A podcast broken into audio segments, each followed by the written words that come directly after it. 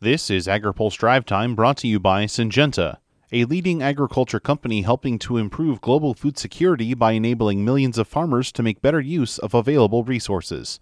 Learn more at syngenta.com. Good Thursday afternoon.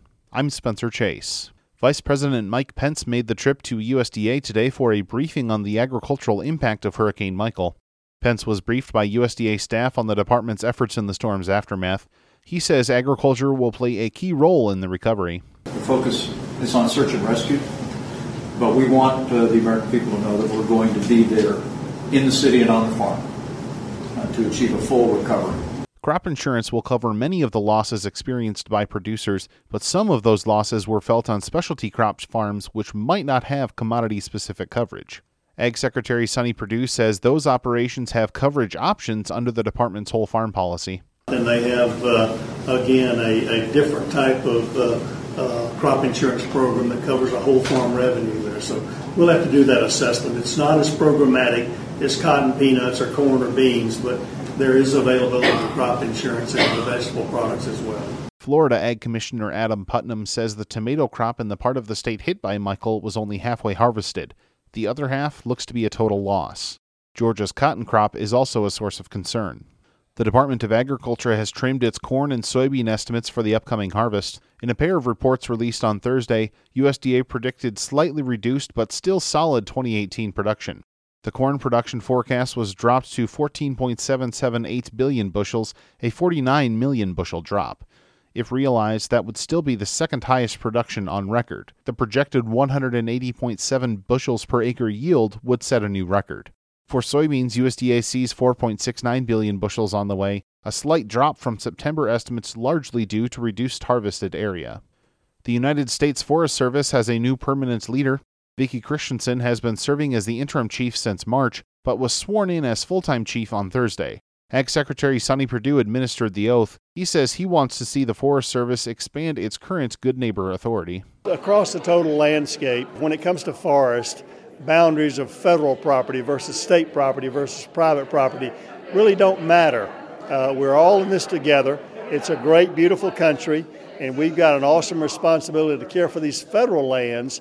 But in doing so, we care for our neighbors around, and they care for us. So we share not only their reputation, but we share the woods and the forest and the beauty and all the benefits that it could occur. So we're going to do a better job truly being good neighbors rather than just in name only. Asked about her top priorities, Christensen said she wanted to underscore the mission of the Forest Service. Improving uh, the conditions of America's forests through a shared stewardship framework, as the Secretary and the Undersecretary have said.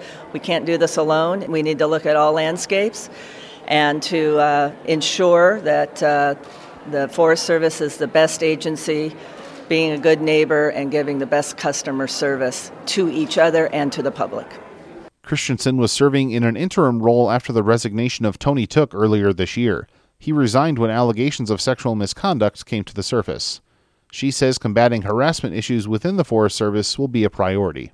Finally, today, negotiations continue behind the scenes on a new farm bill. AgriPulse's Phil Brasher says Senate Ag Committee Chair Pat Roberts insists the talks are making progress. The four principals negotiators are not meeting together. The House is uh, out of session uh, this month until after the election. However, Staff from both the House and uh, Senate Agriculture Committee are meeting. They're working through some issues, working on compromising uh, a number of the disputes, and then uh, when they need the uh, lawmakers to uh, sign off on something or to make a decision, they're running it up to them. So we insist they are making progress.